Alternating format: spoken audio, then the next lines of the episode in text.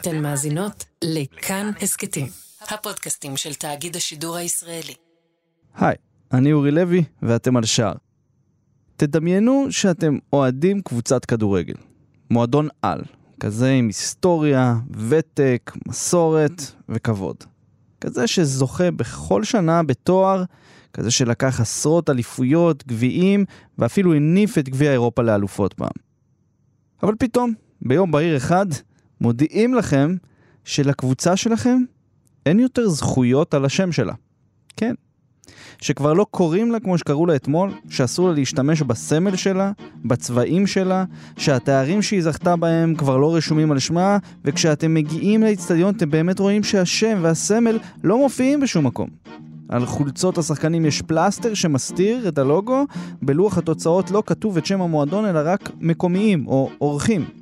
ותחשבו שזה לא נגמר בזה, ושיום אחד מקימים קבוצה חדשה בליגה הרביעית שלוקחת את הסמל, את הצבעים, את ההיסטוריה, את התארים, עם השם המקורי והקודם של הקבוצה שלכם, וכן, גם אלפים מהחברים שלכם ליציע, האוהדים, עוברים לתמוך בה. וזה בדיוק מה שקרה לסטיאאווה בוקרשט. היום אנחנו ננסה להבין איך זה בדיוק קרה, ואיך מעבר של מדינה מחיים קומוניסטיים למציאות קפיטליסטית משפיע על מוסד הכדורגל והספורט הכי חשוב שלה. וכשזה קורה ברומניה, אתם תראו שאין גבול לבלגן.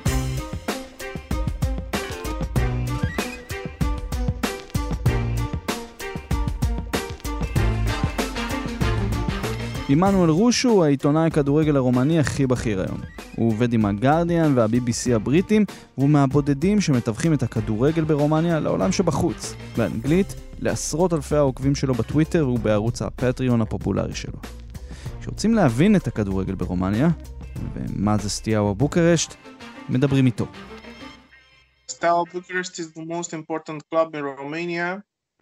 It's the Bayern Munich, the Real Madrid, and Barcelona, and the Juventus, and Inter Milan, and uh, Man United, Man City, Chelsea of Romanian football all in one. Steaua is the team you just cannot ignore. It's the team you either love or hate. When you say Steaua, you say the entire history of 60, 70 years of Romanian football. כשאתה אומר סטיאאווה, אתה מתכוון בעצם ל-60-70 שנה של כדורגל רומני. וזה נכון. סטיאאווה זה מועדון פאר של ממש עם שורשים חברתיים ותרבותיים חזקים עם מיליוני אוהדים ברומניה. המועדון הוקם בשנת 1947 כחלק מאגודת הספורט של הצבא הרומני, תחת השם CSA סטיאאווה בוקרשטי, מועדון הספורט הצבאי של סטיאאווה בוקרשט. עד אותה שנה הצבא הרומני היה נחשב לצבא מלכותי, אבל ב-1948 הוא הפך להיות הצבא של הרפובליקה הקומוניסטית של רומניה. במהלך מלחמת העולם השנייה, רומניה זגזגה ולחמה גם עם מדינות הציר בהנהגת הגרמנים, וגם בשלב מאוחר יותר הם עברו לצד מדינות ההסכמה תחת הרוסים. בסוף המלחמה ועם התוצאות שלה, ההשפעה הרוסית הסובייטית על רומניה הפכה לכמעט מוחלטת. המילה סטיאאווה ברומנית אומרת כוכב, על שם הכוכב האדום שהופיע בסמל הצבא הרומני הקומוניסטי, ועוד צבאות נוספים באזור הבלקן ומזרח אירופה. כן, קצת כמו הכוכב האדום בלגרד. סטיאאווה הלכה וצמחה והפעילה מחלקות ב-28 ענפי ספורט שונים, כולן בבעלות הצבא הרומני. כדורסל, אתלטיקה, פולו, רוגבי, טקוונדו, פינג פונג, הכל. בכל מה שקשור לכדורגל, סטיאאווה היא המועדון המוביל, הבכיר והמעוטר ביותר בכדורגל הרומני. ארון התארים שלה מפוצץ. 26 אליפויות, 23 גביעים, גביעי ליגה וסופרקאפ מקומיים כמו גרעינים, אבל זה לא מקור הגאווה העיקרי שלה.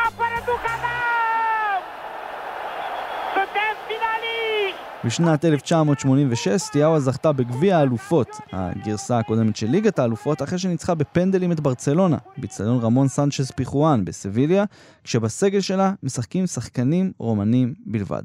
The success in 1986 gave them this European aura which never faded away. הניצחון ב-86 נתן להם איזושהי תהילה אירופאית שבעצם מעולם לא נעלמה.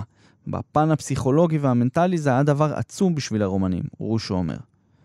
אז איך לעזאזל קבוצה ממדינה קומוניסטית ממזרח אירופה, בלי שום שחקני חיזוק זרים, יכולה לנצח את ברצלונה, אתם שואלים?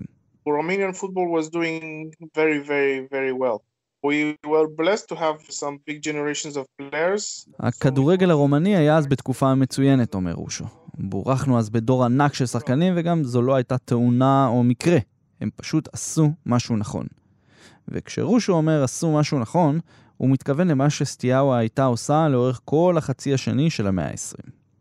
רומניה אז הייתה מדינה קומוניסטית כאמור בראשות שליט יחיד, ניקולאי צ'אוצ'סקו, שאומנם לא הייתה מסונפת לברית המועצות, אבל כלפי פנים היא ניהלה משטר קומוניסטי נוקשה וקפדן עם משטרה חשאית, הסקוליטאצ'ה, שהטילה אימה על האזרחים. כמו בכל משטר קומוניסטי, לספורט, לכדורגל ספציפית, היה תפקיד מרכזי וחשוב. Football was not professional in Romania back then. In the communist regime, you used to have Steaua and Dinamo as the biggest teams.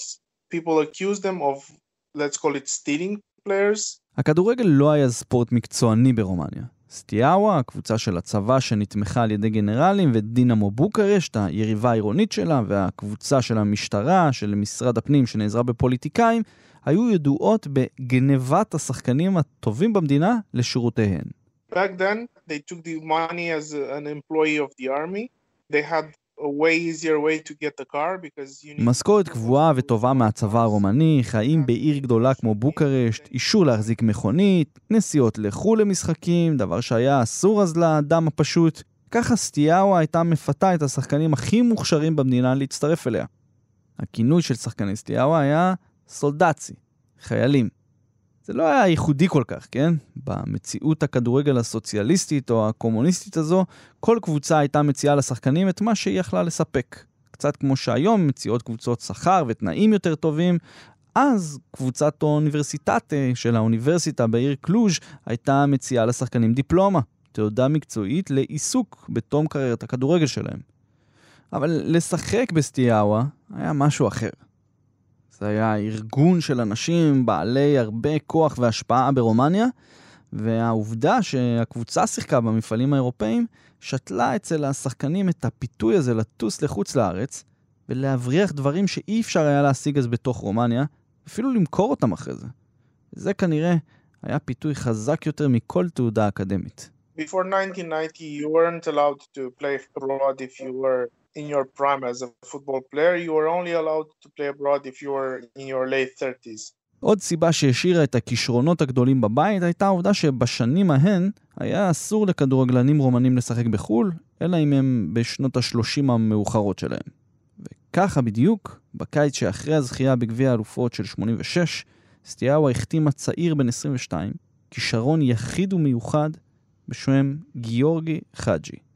מי שזכה לכינוי מרדונה של הקרפטים, ונחשב עד היום לאחד השחקנים הגדולים בתולדות המשחק. יחד עם חאג'י ועוד שמות ענק כמו דן פטרסקו וויקטור פיצ'ורקה, סטיאאווה זכתה גם בסופרקאפ האירופי של אותה שנה נגד דינמו קייב הסובייטית, משער נהדר של חאג'י בבעיטה חופשית. שנתיים אחר כך סטיאאווה הגיע לחצי גמר האלופות, וב-89 העפילו שוב לגמר, אבל הפסידו למילאן הגדולה של אריגו סאקי עם רייקארד, ון בסטן וחוליט 4-0. Il Milan vince la Coppa dei Campioni 4 a 0. È un trionfo straordinario. למרות ההפסד ההוא, לכל ילד בסוף שנות ה-80 היה ברור אז שסטיאאווה היא אחת הקבוצות הטובות באירופה, האייקון החזק ביותר בספורט הרומני, ומועדון מסודר ומרשים בקנה מידה עולמי. The constant pressure and motivation from the political authorities who כל זה גם נשען על האמביציה של השלטון והלחץ שהפעילו על הקבוצות והשחקנים לשחק היטב באירופה ולהגיע להישגים מול קבוצות מהמערב, כדי להראות עד כמה המערכת הסוציאליסטית טובה אל מול זו הקפיטליסטית. וכשרושו מסתכל על סטיאאווה ועל כל מה שדיברנו עכשיו, הוא רואה הרבה דברים. you see the communist regime, you see the success in 1986 when they beat Barcelona in the European Cup final. But when you, you say Steaua, you have the impression of someone who's fighting for the Romanian coefficient, you know? Year in, year out, they used to do the highest number of points for Romania in terms of European coefficient. השלטון הקומוניסטי, הזכייה ב-86, אבל כשאתה אומר סטיאאווה, אתה קודם כל מקבל את הרושם של מישהו שנלחם כל שנה על קידום הזהות הרומנית באירופה, הוא אומר. וככה, במשך קצת יותר מ-40 שנה, סטיאאווה, הקבוצה של צבא העם, הייתה למעשה הקבוצה של העם ברומניה. סמל עממי וקומוניסטי שכולם ברומניה יכלו להזדהות איתו, וכזה שייצג את הרומנים בגאווה עצומה על הבמה הבינלאומית. קצת כמו מה שמכבי תל אביב בכדורסל הייתה אצלנו במשך הרבה מאוד שנים.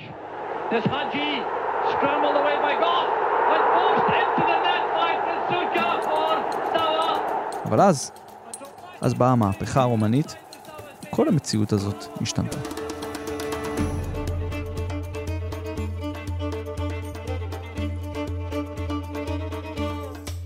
בנובמבר 1989, בזמן שברחבי הגוש הסובייטי צצו התקוממויות עממיות כנגד המשטרים הקומוניסטיים, בקונגרס של המפלגה הרומנית הקומוניסטית בחרו שוב בניקולאי צ'אוצ'סקו בן ה-71, שלט ברומניה כבר 24 שנה, לחמש שנות כהונה נוספות. צ'אוצ'סקו היה רודן אלים ואכזר, שלאורך כל שנות שלטונו היה מדכא כל הפגנה נגדו או נגד המדיניות שלו באלימות קיצונית. האקט הזה קרה בזמן שבבוקרשט ובטימושוארה שבמערב המדינה מתקיימות מחאות קשות נגד המשטר שלא דווחו כלל בתקשורת. ב-17 בדצמבר בטימושוארה המשטרה הרומנית והסקוריטאצ'ה ירו למוות ב-73 מפגינים, רובם סטודנטים, בהפגנה נגד המשטר הקומוניסטי של צ'אוצ'סקו. במציאות הקומוניסטית של נתק בין המזרח למערב, החדשות האלו לא דווחו בשום גוף תקשורת רומני, אבל השמועה התפשטה דרך רדיו Free Europe ו-Voice of America, שני גופי שידור אמריקאים ומערביים שפעלו בתקופת מסך הברזל. אבל בעיקר הם עברו מפה לאוזן. יש מרד קשה, והולכים להפיל את הרודן, גם אם זה אומר שכולנו הולכים למות. să adresez din inimă rugămintea de a lua cuvântul la această mare adunare populară. ב-20 בדצמבר בפיאצ'ה פלצ'ולוי, צ'אוצ'סקו נשא נאום אל מול המון אנשים שמאוחר יותר גם נודע ששולם להם כדי שיגיעו ויביעו בו תמיכה. הוא דיבר כנגד ההתקוממויות בטימושוארה ואמר שהן התערבויות בוטות בריבונות הרומנית וממומנות על ידי עמותות זרות, ארגונים וכסף זר. פתאום הקהל התחיל לשרוק בוז. הראלי הזה בתמיכתו הפך להפגנה נגדו. הטלוויזיה הפסיקה להעביר את השידור מההפגנה, אבל זה כבר היה מאוחר מדי. המהפכה יצאה לדרך, וצ'אוצ'סקו איבד את זה.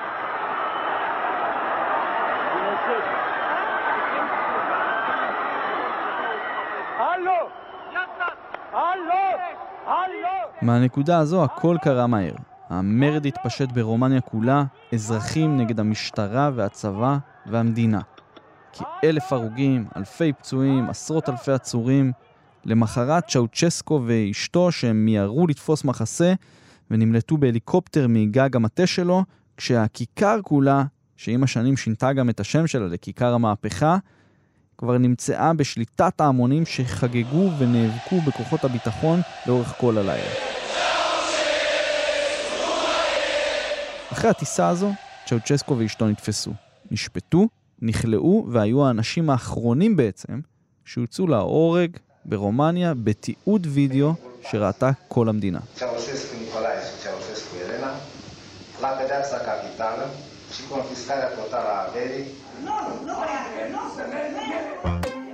סדרת האירועים הדרמטית הזו, יחד עם כל מה שקרה אז בזירה הגלובלית, נפילת חומת ברלין, התפרקות ברית המועצות, סימלה את יציאתה של רומניה לדרך חדשה. ובמעבר הזה בין שנות ה-80 לשנות ה-90, הרומנים עברו ממציאות קומוניסטית טוטאלית, שבה כל התנגדות למשטר דינה מוות, וכל מוסד מטעם המדינה הוא בגדר קודש, למציאות חדשה, חופשית יותר וקפיטליסטית מאוד. בה שחקנים חדשים נכנסו למגרש והתחילו לשנות כל מיני דברים. ומה שהיה מוחלט וברור אתמול, פתאום כבר לא היה כזה בטוח.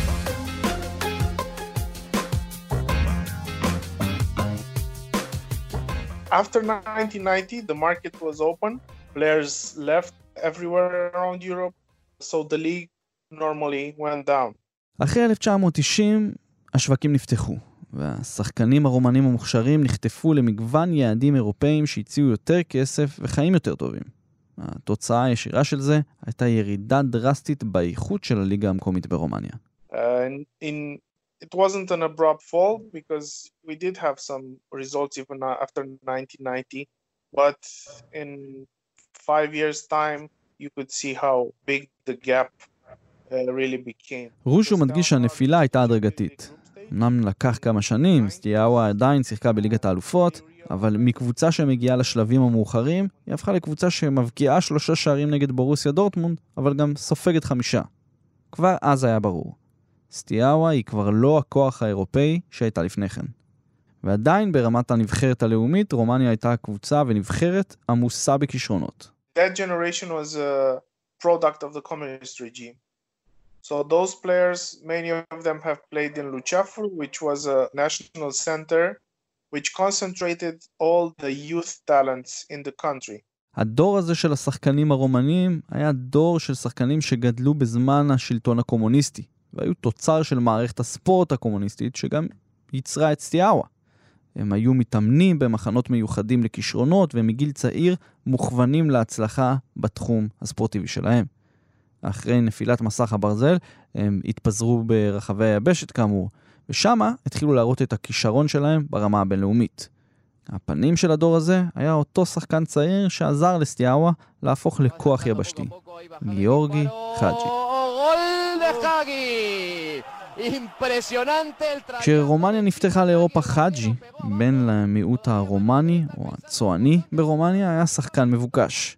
ראיית המשחק, השליטה בכדור, הבעיטה העוצמתית, הטירוף שלו על הדשא והמנהיגות שבקעו ממנו היו תופעה יוצאת דופן בעולם הכדורגל המתחדש של שנות ה-90, ולמדינה המשוחררת, רומניה, היה פתאום את אחד משלושת השחקנים הטובים ביותר בעולם אצלה. הראשונה ששמה עליו את היד הייתה לא פחות ולא יותר מאשר ריאל מדריד. שם הוא עבר לברשה באיטליה, ואז חזר לספרד ושיחק גם בברצלונה. אבל חאג'י לא היה השחקן הרומני היחיד שיצא מהמציאות הקומוניסטית ועף על הקריירה שלו, כמו שאומרים. Popescu, Petrescu, Dumitrescu, all of them were formed and the youth years and the.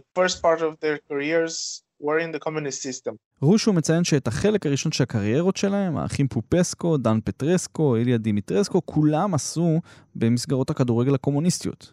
אבל הוא גם מדגיש את החשיבות ביציאה שלהם לאירופה. היציאה הזו למעשה יצרה מהם שילוב מיוחד של השכלת כדורגל מגוונת, ששילב בין תקופות וסגנונות, בדיוק כשהשחקנים האלו הגיעו לשיא הפיזי שלהם. Well, you cannot ignore the transition because it happened four years, four full years after the Romanian Revolution.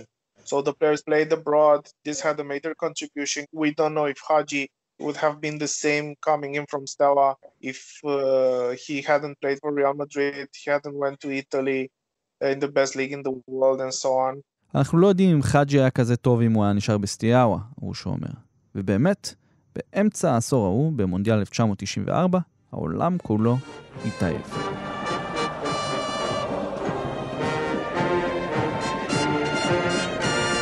חבורת דור המעבר עלתה מבית של ארצות הברית, קולומביה ושווייץ, ואפילו ניצחה את ארגנטינה, שבדיוק איבדה את אה, דייגו מרדונה אחרי שנכשל בבדיקת סמים.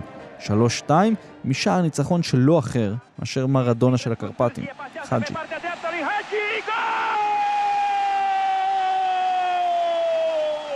אבל השחקנים לא היו היחידים שהרוויחו מהמעבר מהעולם הקומוניסטי לעולם הקפיטליסטי. גם אנשי העסקים הרומנים עשו לביתם בתקופה ההיא. והייתה ממש שכבה של אנשים כאלה. קראו להם ה-wise guys, הבחורים החכמים. ולמה קראו להם ככה? כי הם היו צעירים יחסית, עם קלף או שניים בשרוול, אבל לא בהכרח, והם הצליחו להבין את הסדר החדש והמשתנה שנוצר להם מול העיניים. הם לקחו הזדמנויות והרוויחו בענק. וכאן נכנס לסיפור שלנו דמות חשובה ביותר. רואה צאן משוגע אחד, מוחצן, שמדבר בלי פילטרים, גיאורגי ג'יג'י בקאלי.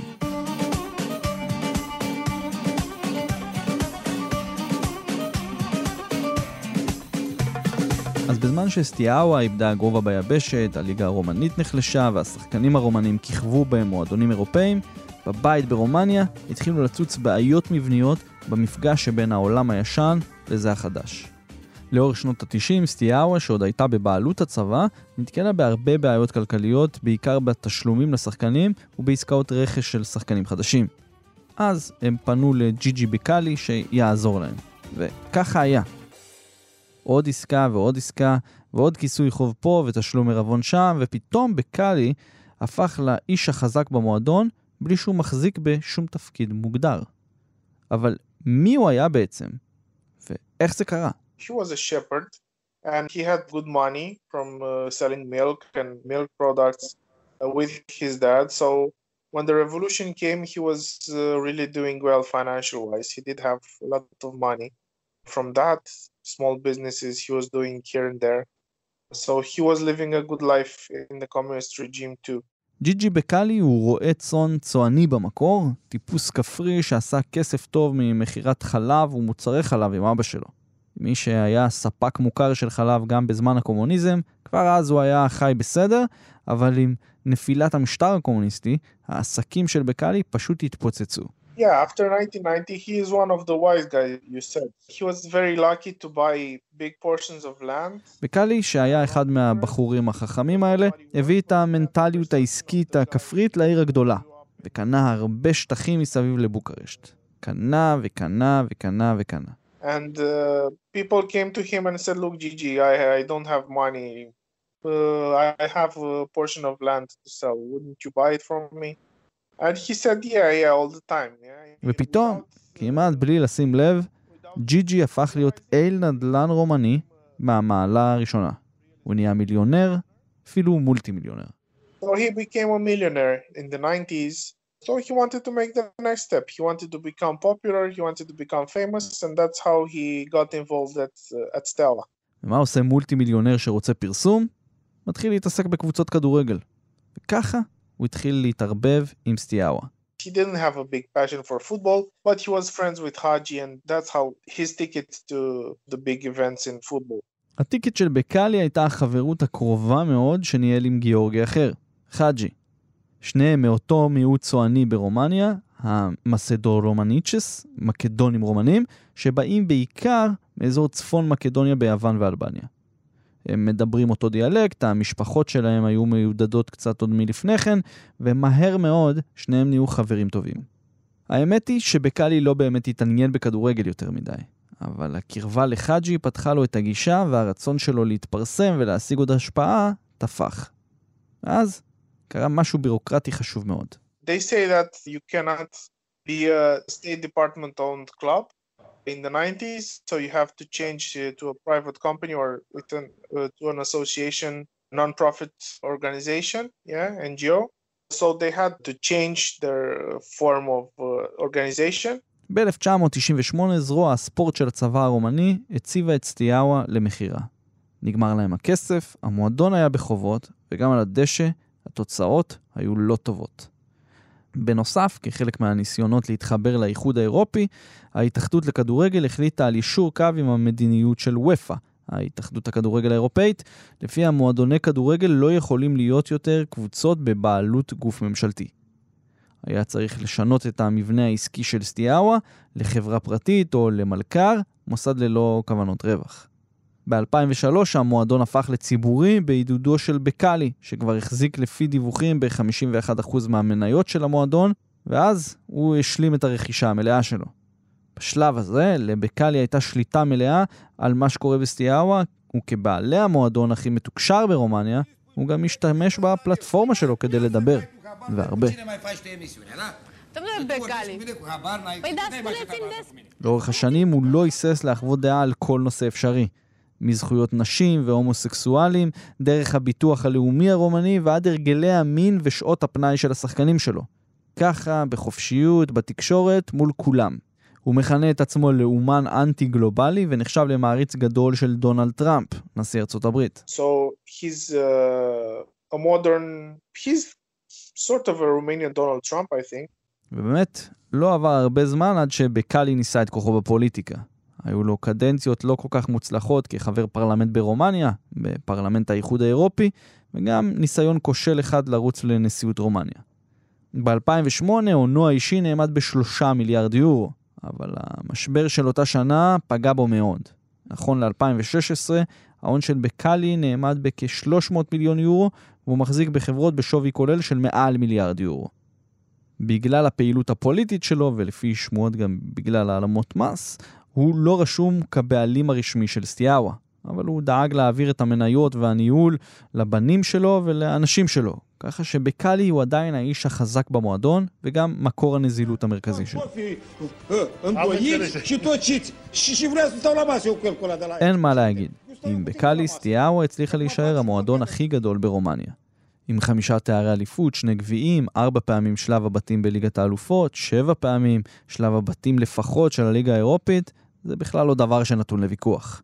אבל, וזה אבל גדול, האופי המוחצן והניהול הקפריזי שלו הפכו את סטיהו תחתיו לשילוב בין תחנת רכבת לבית משוגעים. שחקנים באים, הולכים, מאמנים מפוטרים אחרי משחק אחד, סמלי עבר של המועדון מושפלים על ימין ועל שמאל, חילופים שהוא קובע למאמנים תוך כדי המשחק ונכנס לחדר ההלבשה, או במילה אחת, קרקס. שני ישראלים שהרגישו את נחת האימפולסיביות של בקאלי היו רוני לוי, מאמן בית"ר ירושלים כיום, וקלמי סבן, שחקן נבחרת ישראל לשעבר ששיחק בקבוצה. With Bekali it's very easy. He appreciates the players he spends a lot of money on. So if he pays a lot of money for you, then he'll love you. If he doesn't pay money and says uh, I paid like 300,000 euros so he cannot be that good. רושו מסביר שבקאלי מעריך את האנשים שהוא משלם עליהם הרבה כסף, אבל את אלו שמגיעים בסכומים סבירים, הוא יתחיל לשגע אותם ולא ייתן להם להצליח. רוני לוי שרד אצלו שלושה וחצי חודשים. סבן, שמונה משחקים בלבד. אז מצד אחד, בקאלי נתפס כמי ששימר את המעמד של סטיאבה כמועדון הגדול ברומניה. אבל מצד שני ההתנהלות שלו יצרה מרמור אצל חלקים גדולים מועדים של הקבוצה. לקראת סוף העשור הראשון של שנות האלפיים, דברים התחילו לחרוק.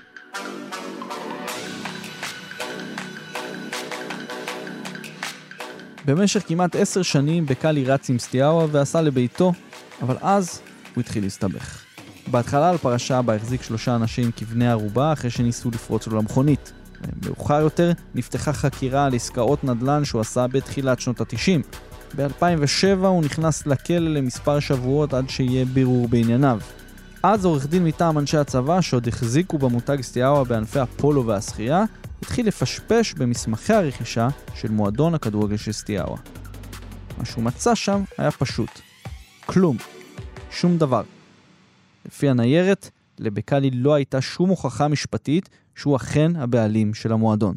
I don't think that Bekali realized what he was actually getting. אני לא חושב שבקאלי בכלל הבין אז מה הוא מקבל.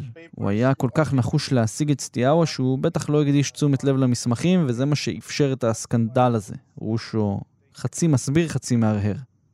זה לקח עוד כמה שנים לאסוף את המידע וההוכחות ולעשות את ההצלבות, אבל אחרי חקירה מעמיקה, ב-2011 נפתח רשמית משפט על הבעלות של סטיאאווה בוקרשט, הצבא הרומני, נגד ג'י ג'י בקאלי. Almost 10 years after he took control of Steaua and the team was called Steaua, this trial started, uh, saying that Bekali doesn't own the crest, then the historical crest of the Steaua club, and neither does he own the all the symbols related to the Steaua brand and the name as well. ב-2014 בית המשפט אסר עליו להשתמש בסמל של סטיאאווה, בצבעי המועדון, בשם שלו ובכל דבר הקשור למותג סטיאאווה.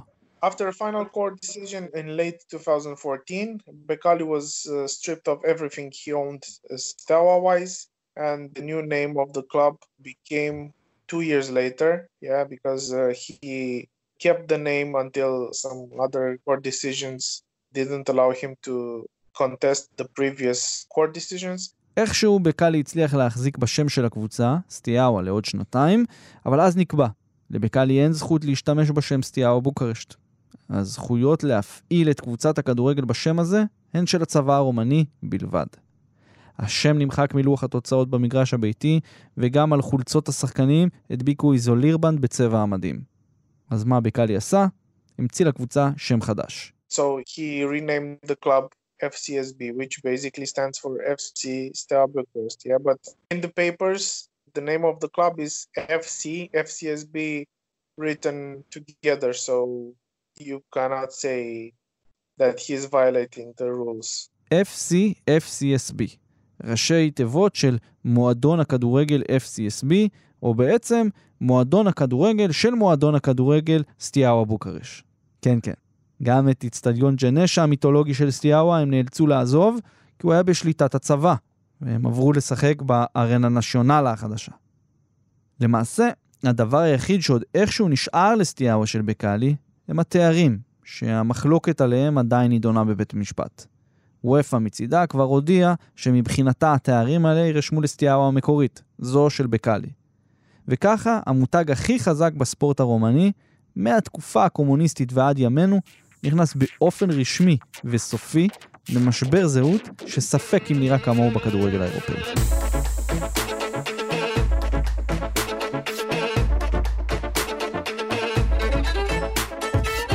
אבל לא כולם היו עצובים מהמצב. כאמור, ההתנהגות של בקאלי לאורך השנים רכשה לו לא מעט אויבים, ביניהם גם קבוצות בתוך הקהל של סטיאאווה. בגלל זה, כשהצבא ניצח את המשפט, התחילה קריאה להפעיל מחדש את סטיאאווה של הצבא. וזה קרה. ב-2017 קבוצת אוהדים, יחד עם אנשי צבא, החליטו להקים מחדש את CSA סטיאאווה, שהיא למעשה שוב קבוצה בבעלות הצבא.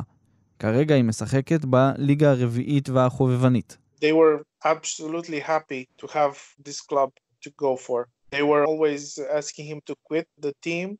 So when the army finally decided to become serious with this trial and uh, when they won the crest and they uh, formed the club back in the, the fourth league, some of the fans were actually very, very happy. אוהדים ששנים היו שרים נגד בקאלי ורצו שיעזוב את סטיאאווה, ביניהם כמה מהאולטרס המוכרים ביותר, קפצו על ההזדמנות, ולמשחק הפתיחה של סטיאאווה בוקרשט בליגה הרביעית הרומנית הגיעו כמעט עשרת אלפים איש.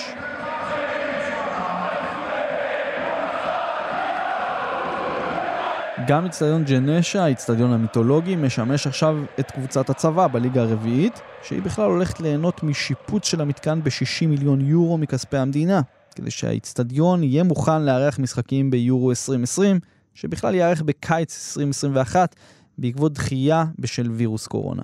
Now there is only one Steaua and that's the Steaua of the, the army in the fourth league. and they're now in their third season. They're in the fourth year, but they will get promoted. They're building, the Romanian state is building a brand new stadium. רושו חושב שעם האיצטדיון החדש, הפרויקט של הצבא הרומני נמצא בדרך למעלה. חשוב להגיד, בשביל הרבה מאוד אוהדים, כנראה רובם, FC FCSB של בקאלי היא עדיין סטיאאווה האמיתית. For many of the fans, FCSB is still Steaua. We have to take them into consideration as well. השאלה הגדולה היום היא האם נראה יום אחד דרבי בין שתי הסטיאאות. I really hope so because it's going to be absolutely massive and it's going to be uh, the two sister clubs going to work. Absolutely fantastic rivalry. I think if you ask me, this will be the biggest rivalry in Romanian football. It's going to be absolutely crazy. קשה לראות את המצב הזה משתנה או הולך לאיזשהו איחוד. בקאלי לא יוותר לצבא על מה שהם עשו לו, הצבא לא ירצה להתאחד כל עוד בקאלי שם, והיריבות המוזרה הזו עוד עלולה לקרות בליגה הרומנית הבכירה בעוד מספר שנים.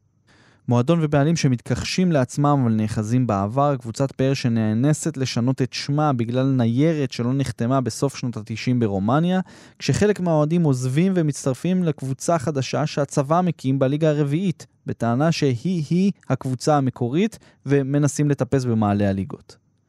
ברמה האישית ומניסיון אני יכול להבטיח לכם שאין דבר מבאס יותר בכדורגל מערבות של אוהדים שעד אתמול היו אחים ליציע. הסיפור של סטיאאווה זה שדרוג של מה שקרה וקורה עדיין בין הפועל ירושלים והפועל קטמון, אבל הרבה יותר מטורף ואינטנסיבי. רושו בטוח שהדרבי בין הקבוצות הולך להיות משוגע לגמרי. Because the history of this conflict is so intense, and it's so so so so crazy the story in itself you know club denying itself and being forced to change name and everything being so complicated and being so bizarre, yeah, it's going to be the biggest derby in Romanian football.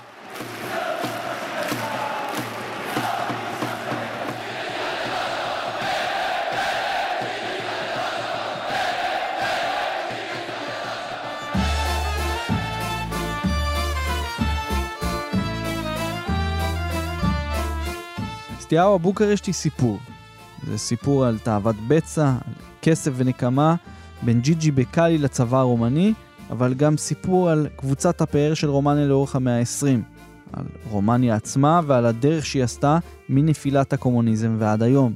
על דור המעבר המוכשר שלקח את סטיאבה לגדולה ואז התפזר לכל אירופה. על הפילוג שנוצר במוסד כל כך חשוב בחברה הרומנית דרך התנגשות בין מסורת לכסף חדש, בין יזמות והתעשרות קלה למוסדות המדינה, וגם בעיקר סיפור על כאוס בירוקרטי משוגע שפירק את מותג הספורט הכי חזק במדינה הזו בבלגן שכנראה יכול לקרות רק שם. Steaua was. And now it's like the army went to war because every day the war for Steaua is uh, absolutely going mental in Romania.